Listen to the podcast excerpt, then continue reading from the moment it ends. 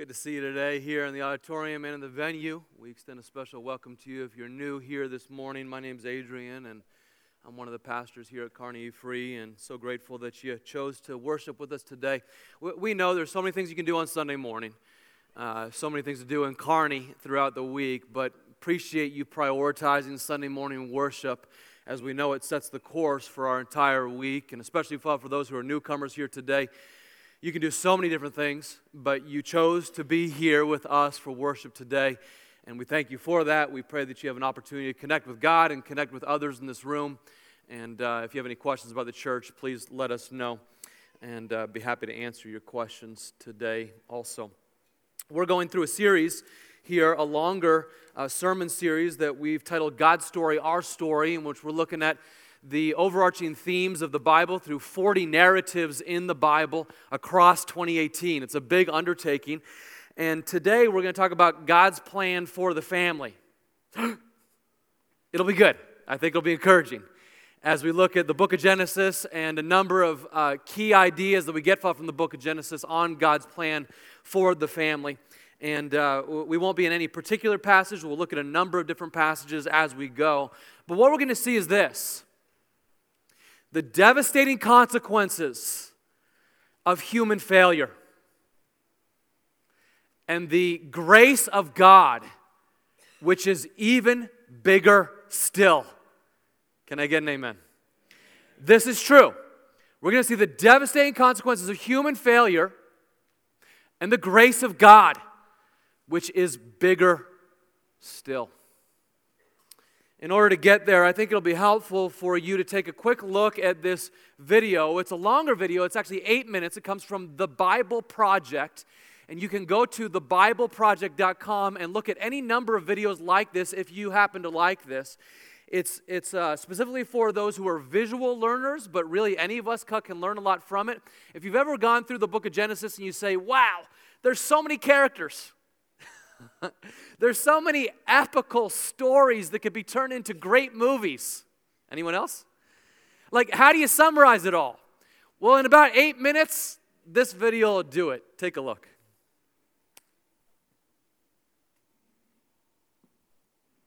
The book of Genesis. In the first video, we saw how chapters 1 through 11 set up the basic storyline of the Bible. God has created all things, and he makes humans in his image to rule the world on his behalf. The humans choose sin and rebellion, and so the world spins out of control into violence and death, all leading up to the rebellion and scattering of the people in Babylon. And so the big question is what is God going to do to rescue and redeem his world? Well, out of that scattering at Babylon, the author traces a genealogy of just one family that leads eventually to a man named Abram, later known as Abraham.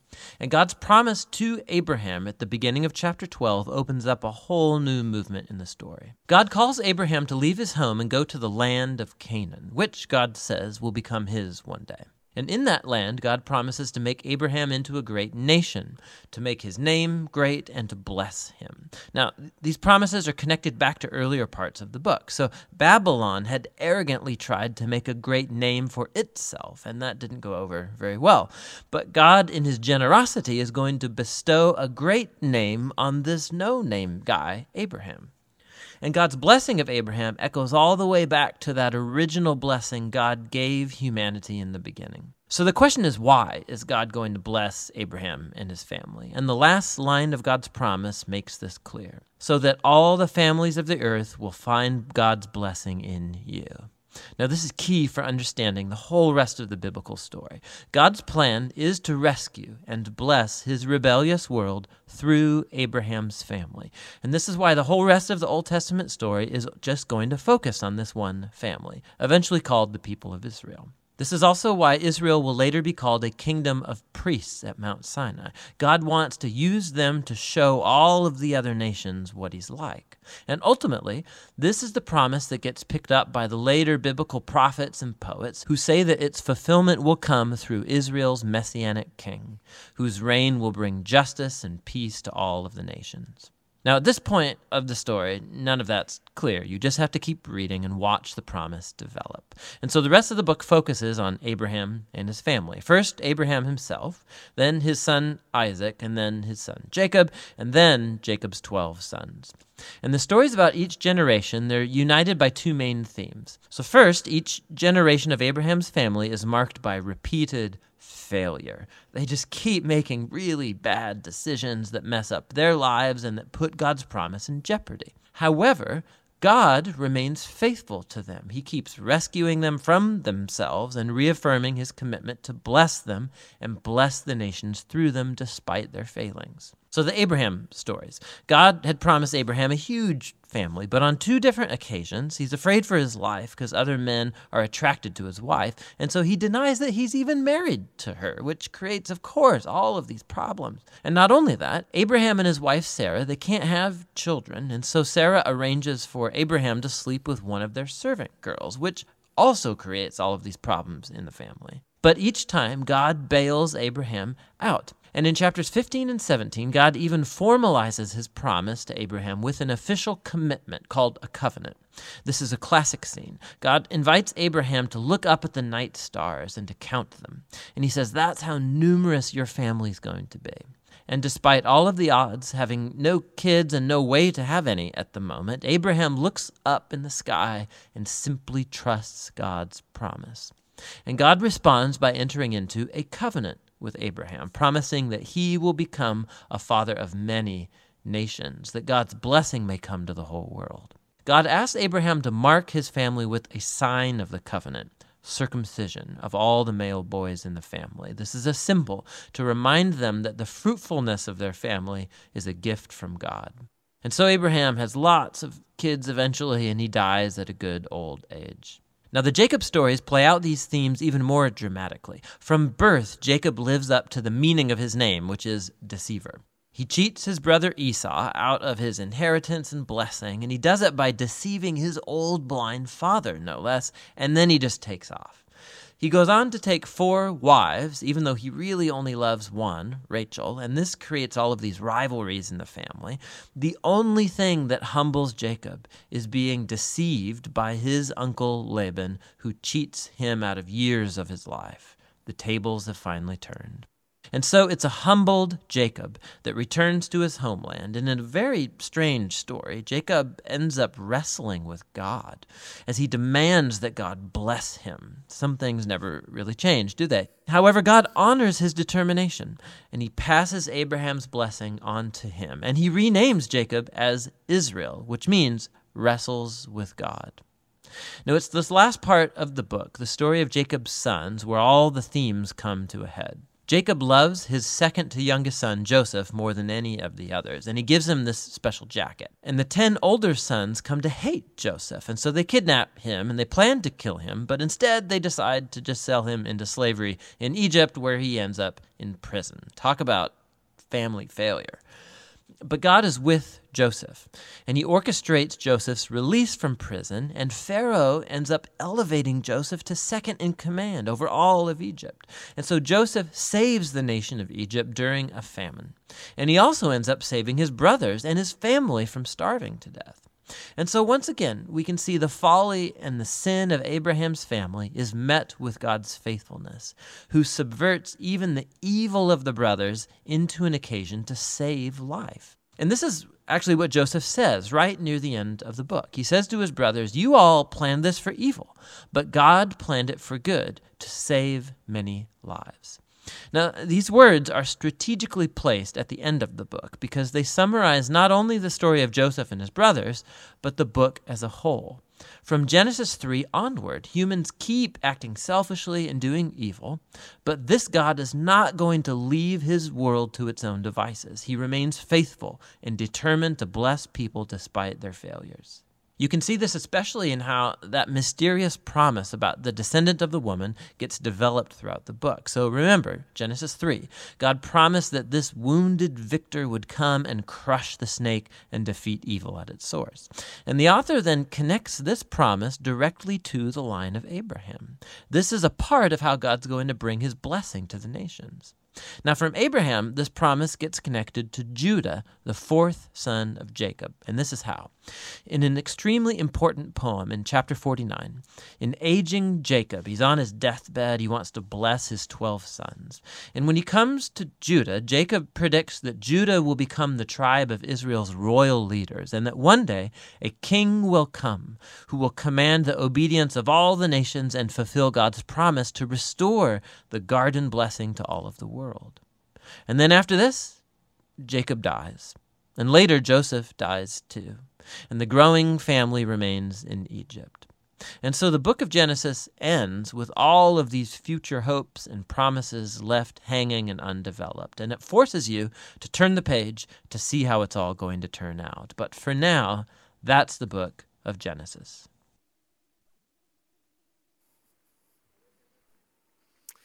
Okay, you get all that?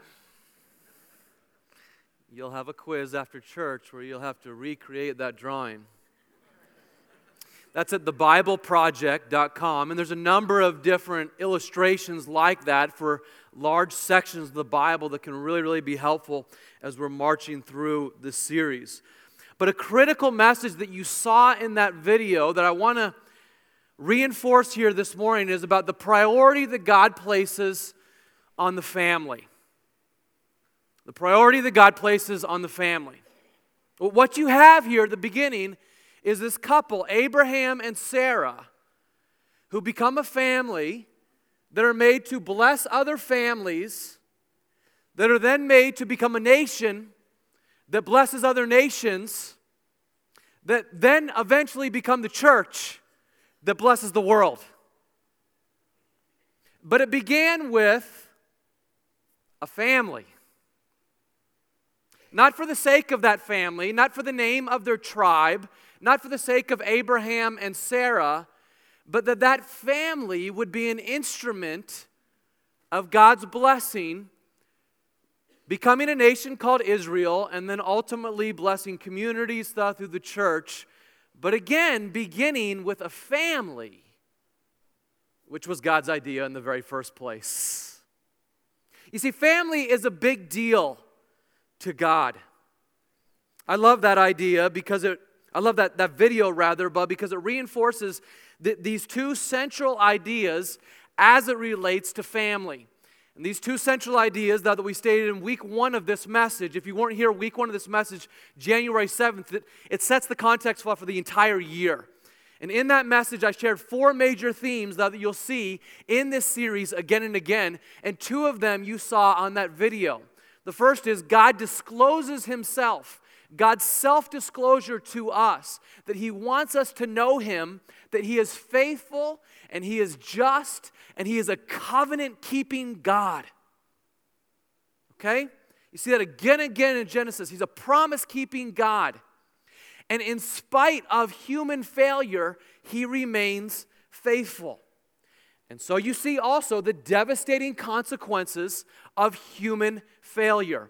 God's self disclosure, He wants us to know Him, and the devastating consequences of human failure.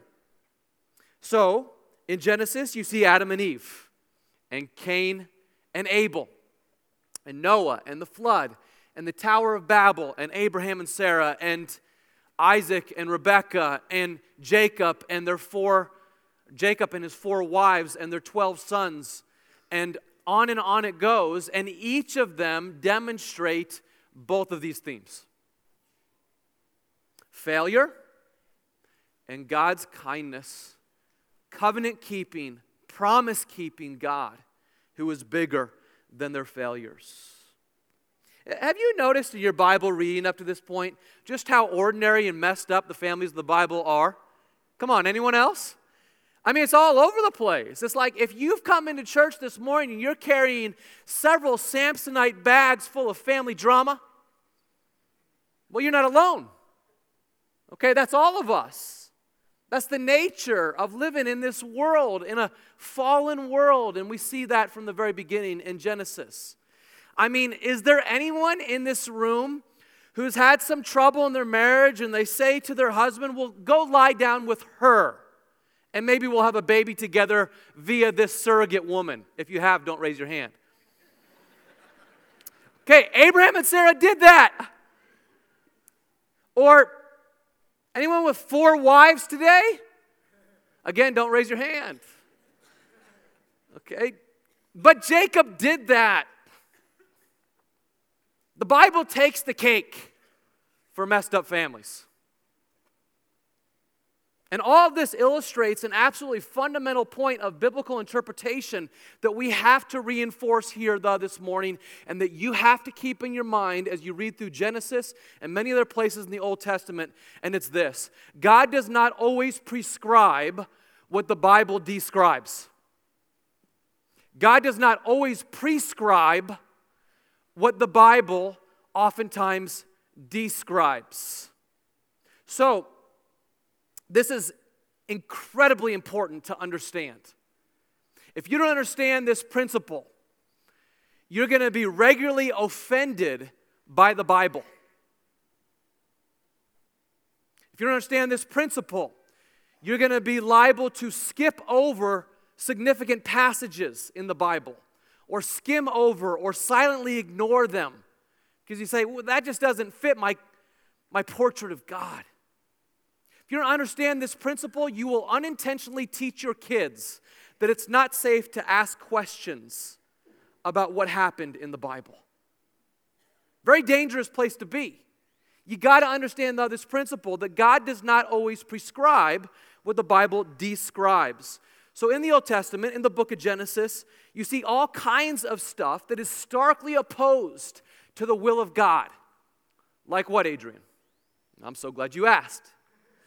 Like infidelity. Come on. Like polygamy. Like slavery. Like trickery. Like greed. Like deceit. Like fratricide. And on and on you can go through these. And the thing that I take from this, one of the important lessons that I take from these very real historical events, is that the Bible doesn't lionize its leading characters. It's one of my favorite things about the Bible. I've read many, many different uh, religious texts, holy books, other kinds of literature, and they all lionize the lead characters. And the ancient myths of the world, the Greek myths of the world, that they always lionize the lead characters. But the Bible doesn't do that. What it does instead is say, here's average, ordinary people who make huge mistakes. And it's part of what demonstrates the reliability of the Bible that these patriarchs of Genesis are portrayed as they really were in their utter humanity. God does not always prescribe what the Bible describes. This is critical interpretation principle that we must teach ourselves and teach our kids. Now, that said, there are some really good prescriptions, some really good instructions in the Bible for how we would lead our families. And this morning, I just want to give you three, again, all from the book of Genesis. And I pray that you have open minds to receive them this morning. Here's prescription number one stick to God's blueprint.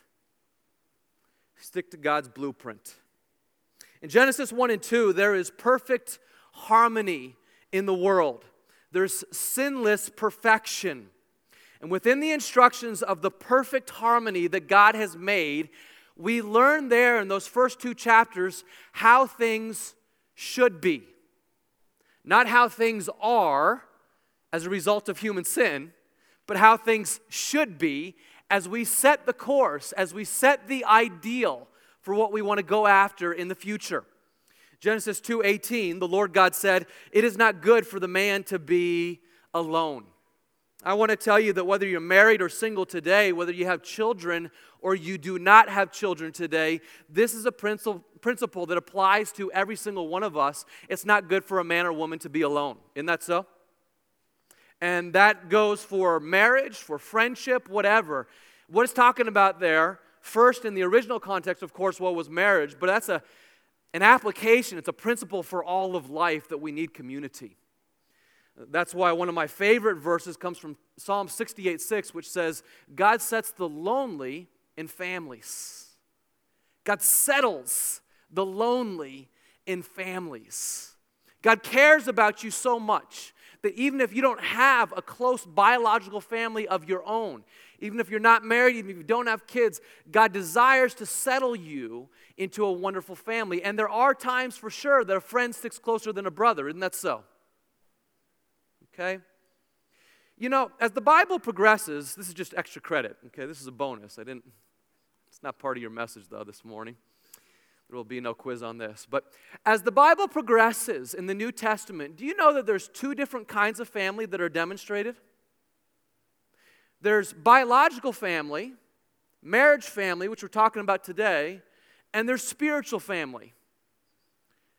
And only one will last. Did you know that? Only one will last. There's one that takes precedent as the Bible progresses, and it's not the biological family, it's the spiritual family. Now, I do have some hope that we will see our loved ones who have passed away in the Lord when we get to heaven. But the Bible doesn't actually say that explicitly. It seems to imply it in some places. I do have hope for that. What the Bible says explicitly is that there is a name that is bigger than your family name. There is a name that is bigger than any race. There is a name that is bigger than any tribe. There is a name that is bigger than any nationality. And that name is Beloved Child of God. That name is brother or sister of Jesus. That name is Christian. You see, this spiritual family that God invites all of us to is critical. Now, again, that's a side note. You didn't pay for that, but there you go. After creating Adam, let me come back to what I was talking about today. After creating Adam, God puts him in this deep sleep and he takes one of Adam's ribs from his side and then he stitches Adam up and then he creates Eve out of Adam's rib, and I don't understand how he did that. But he's all powerful, all knowing healer God, so I trust by faith that he did on the basis of many other things that I know he did, like rising his son from the grave. So I believe he could do this as well. And so it says, Genesis 2 23 and 24, This is now bone of my bones and flesh of my flesh. This is Adam. She shall be called woman, for she was taken out of man. That is why a man leaves his father and mother and is united to his wife, and they become one flesh. The great theologian Matthew Henry evokes the spirit of this beautiful narrative here in Genesis 2 when he describes it this way bone of my bones and flesh of my flesh, taken out of the rib of one and forms the other. He describes it the, this way. Such a beautiful quote. Please hear this. Not made out of his head to top him, not out of his feet to be trampled down by him, but out of his side to be equal with him under his arm to be protected by him, near his heart to be beloved by him. You hear that? That there's this equality as we're made in the image and likeness of God, that she's not above him, she's not below him. Amen, men? She's not below him, she's next to him by his heart, protected and loved by him. This is what God has in store for a great marriage. And it's described there in verse 24 He will leave mother and father, she will leave mother and father. They will cleave to one another, and they will become one flesh. So, leave here has the idea of leaving geographically. It might just be leaving down the street, that's fine. But we have a new roof over our heads. We are in this together. We're making a new start in our marriage. And I identify with you first and foremost. No longer do I identify with my family of origin. Together, we're in this. We have a fresh start as a family now. We've left all others and we make this relationship, this one earthly relationship, our priority, even more than our kids. This is it. We prioritize this one. We cleave together. We leave all others and we cleave to one another. And that has in mind we become one with each other emotionally and spiritually and even financially. Like you have some debt, now I got some debt. Okay? You make less money than me, now I make less money with you. We join our finances together. We're in this as a team. We build trust with each other. We cleave to one another. And then we become one flesh. And this is another one of those signs of the covenant. God gives this covenant that the beginning of marriage, well, would be this. Neither one is ever laid with a man or a woman. They come together and they get to be with each other. And a sign of the covenant is you now get to enter into this beautiful, sacred marriage bond called sex. And it's given to you for two wonderful purposes for procreation and for the bond of intimacy. That you two are for each other for life, that you commit to keep your eyes only unto her, you commit to keep your eyes only unto him, you commit to offer your bodies to one another for life. And it's not insignificant that God only provides one woman for the man, is it? This is the all powerful, all generous God who could have provided anything he wanted, but he just provides one for the man and for each other. This indicates divine approval of heterosexual monogamy and enjoyment for life. And much of Genesis goes on to share the unhappiness caused by almost any other arrangement imaginable. As you continue to read throughout this book, you see there is nothing new under the sun. You're going to see it all in Genesis. Now, up on the screen, I want to show you a picture of my father in law and mother in law. This is Tom and Glory Phillip. Tom in the chair there with their beloved dog, Oreo. And there's Glory, and then their four grandkids my two kids, and then Susie's sister's two kids. And Tom is now almost 80 years old now, and he immigrated to America about 50 years ago and he's at a really successful business in Eugene, Oregon, has 50, 60 employees now, and he's the patriarch of the family. Through him, many others in the family have been able to immigrate here as well, and they also have been blessed by, by the American experience. But I oftentimes think of him, and I thought of him again the, this week as I was preparing the, this message, but because he knows, uh, he says some really pithy statements from time to time. And he said this statement to Susie back when she was 25 years old and there was no suitable partner on the horizon for Susie. There was not yet an Adrian in play. and uh, 25 to get married in Indian culture is kind of old. Not so much in American culture, but in Indian culture it is. And so he took her aside and he said, You know, Susie, you can either get married Western way and fall in love first, or you can get married Eastern way and fall in love second which was his not so subtle way of offering an arranged marriage. To which we gasp, right? How could he? But then you look at like Genesis 24 and you see an arranged marriage. And it's actually a really, really good one. Isaac and Rebekah. And their marriage is not sealed with a wedding ring on the finger, it's sealed with the nose ring in her nose. And uh, their marriage didn't begin with lunch dates or eHarmony or Match.com. It just began with two parents saying, We trust each other. We're praying for our son and daughter. I know, I agree, it's crazy. We're praying for our son and daughter, and we bring them together, and we trust by faith that God's going to do something great here as we're praying for them. Now, I'm not recommending that to anyone okay? I'm not recommending that. But I think about that chapter and I think about Tom Phillips' statement, my father in law's statement, but because the, the underlying principle in that statement, at least as applies to me, there is the feeling of love, friends. The feeling of love comes and goes. If you've been married for decades, you know what I'm talking about. The feeling comes and goes. The covenant never changes.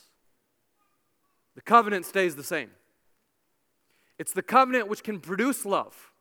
When he said you can get married first and fall in love later, that's what he's talking about. And people say, How could he? Well, guess what? In India, guess what the divorce rate is? Less than 10%. Guess what it is in America? Well, we won't go there. Okay, the point is, men, how do you know she's the one? Because you said I do. Ladies, how do you know he's the one? Because you said I do. And you stick to the blueprint. Now, I know there are others in here in this room who say, well, you know, I didn't stick to the blueprint. And things didn't go that way for me. And things have been broken in my life. What do I do with that? I'm a firm believer you cannot put the toothpaste back in the tube. All you can do is go from right where you are. And there will be consequences, as I'm sure you found if you broke the blueprint. Okay? Everyone finds consequences of sin. Me too. Me too. Everyone on this stage and everyone in the audience, everyone in the venue, we've all sinned. We've all fallen short. We all experience consequences. And you can't put the toothpaste back in the tube. But what you can do is say, from today, I'm going after God's best. I'm going after God's ideal. I won't settle for anything less. And I start with that right now. And so it's kind of like all right, we got our two boats and we made it to this island together. And somehow a fire came onto the boats, and the boats are burned, and you can't get off the island together. You can't get off the island individually. So, whether you're married for the first time today or you're married again today, you say, We are on this island alone, and we commit to leaving all others, to cleaving to one another, and becoming and staying one flesh for life. That's the blueprint. Second, God would invite us to strive for reconciliation, to seek reconciliation. And perhaps there's no better place, we all know, to seek reconciliation than the family. Genesis will show us again and again God's promises being enhanced after acts of obedience, as I just noted. And Genesis shows us again and again God's promises being delayed but not necessarily nullified by acts of human disobedience. God is a covenant keeping God, a faithful God, and He fulfills His promises even in spite of human disobedience. But there are consequences to that disobedience, and the Bible is this great story of grace triumphing over disobedience amongst families broken by sin through the instrument that God gives us, which is seeking reconciliation. Above all else, we seek to live at peace with one another. And what better place to start doing that than the family? You think of this family, Esau and Jacob, and both of them were at fault. Esau was envious and he was gluttonous. And he maintained that envy for a long, long time, and it turned into vengeful wrath. And Jacob was, as you saw in that video, a deceiver. He was a duplicitous trick. And he was awful. But Jacob, later on in the book of Genesis, he comes to his senses and he fall, falls upon his knees after he wrestles with God and he realizes it's true. I've been a deceit, I've been a trickery. And I need to go to my brother and I need to repent. And he falls upon his brother's knees. He brings his flocks with him and he goes to his brother and he repents and he cries over him. He says, I'm sorry. And Esau sees Jacob coming in Genesis 33 4. And Esau ran to meet Jacob and he embraced him and he threw his arms around his neck and he kissed him and they wept together in spite of all of that brotherly drama that had preceded them for all those years. One day, somebody's got to be the bravest to say, I'm sorry. I shared this little quote on Facebook a number of weeks ago. I think actually a woman in this church shared it with me about a year ago, and it's been so profound for me. I, have just been sitting on it for a number of weeks. The first to apologize is the bravest. The first to forgive is the strongest. The first to forget is the, the happiest. We've experienced that. Do you need to be the bravest today? Do you need to be the strongest today? God help us to be happy as we move on. We'll talk about this even more next week as we get to Joseph's story. It won't be the focus for the whole message, I want you to know, but it'll be a focus part of the message because Genesis 38 through 50 has this theme. So powerful in Joseph's life.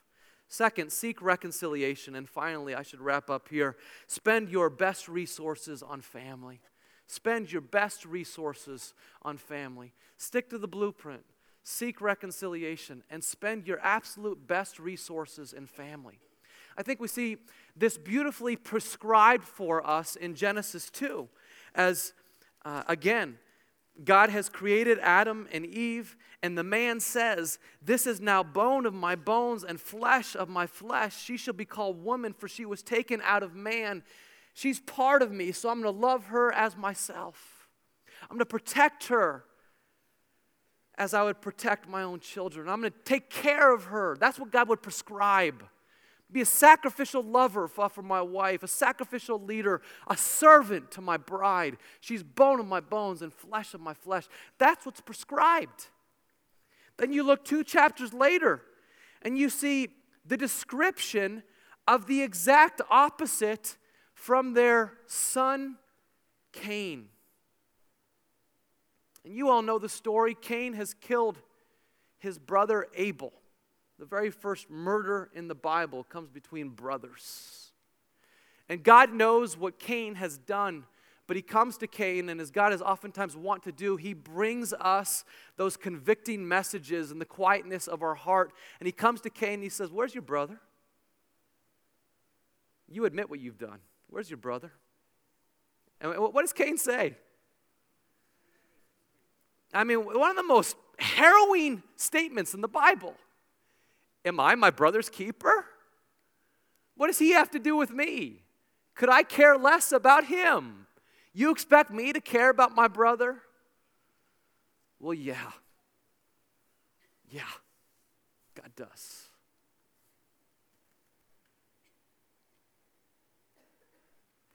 You know, I'll spend money on my car I'll do this annual maintenance on my car to keep it running okay. You will too, right? I'll uh, spend money and time on my house to keep it looking nice. Thousands of dollars. You will too, right?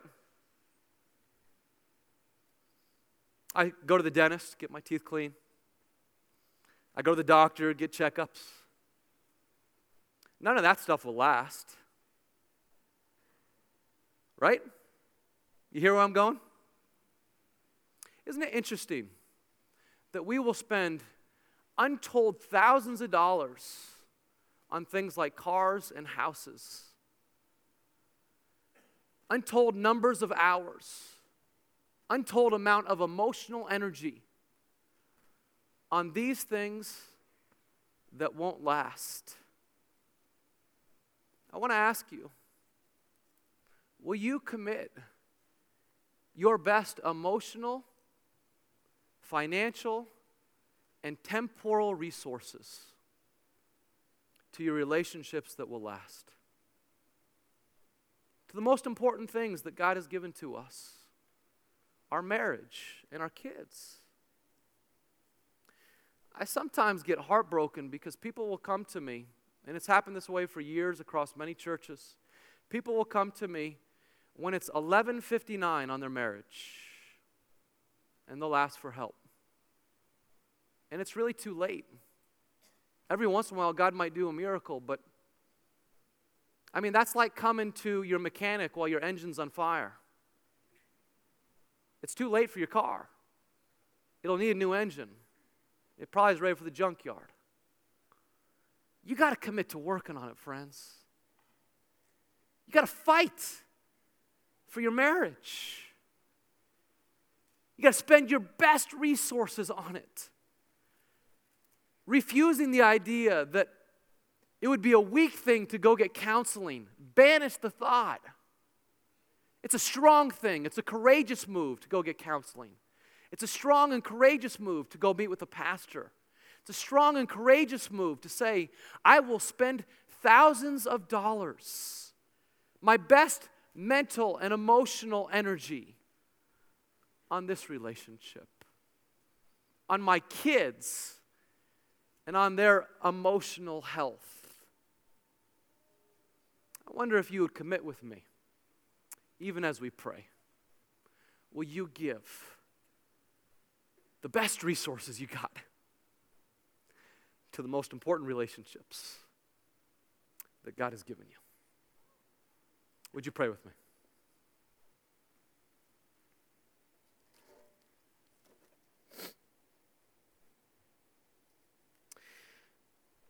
Father, we know this is your will for us. We know that you desire, Lord God, that we would throw away our pride at not having our stuff all together, and we would acknowledge what the Bible has already said about us that we are deeply in need.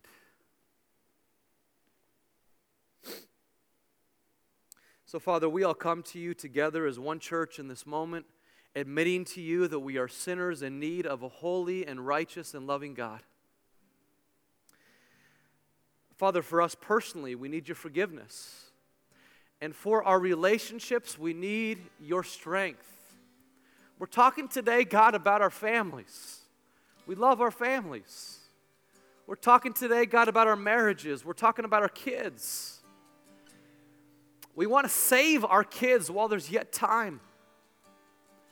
Would you help us, God, to throw away pride and do whatever it takes to help our kids when they're struggling, to encourage them, to build them up, to spend our best resources on them? Would you help us to do whatever it takes to fight for our marriage, to stick to this blueprint? to seek reconciliation when things aren't right between husband and wife.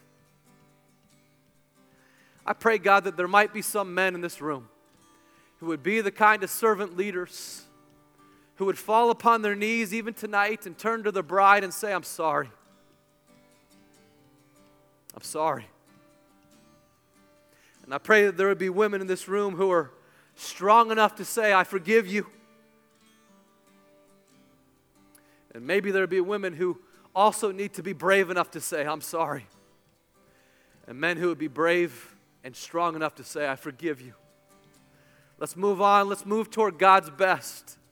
Let's be a lighthouse for our kids, a lighthouse for our neighborhood, a lighthouse for our families, till all the world knows that Christ is Lord that He's the reconciler, that He's the redeemer, that He's the one who makes things right again. We invite you to do it even in us, God. May it be so. We pray by faith in Jesus' name.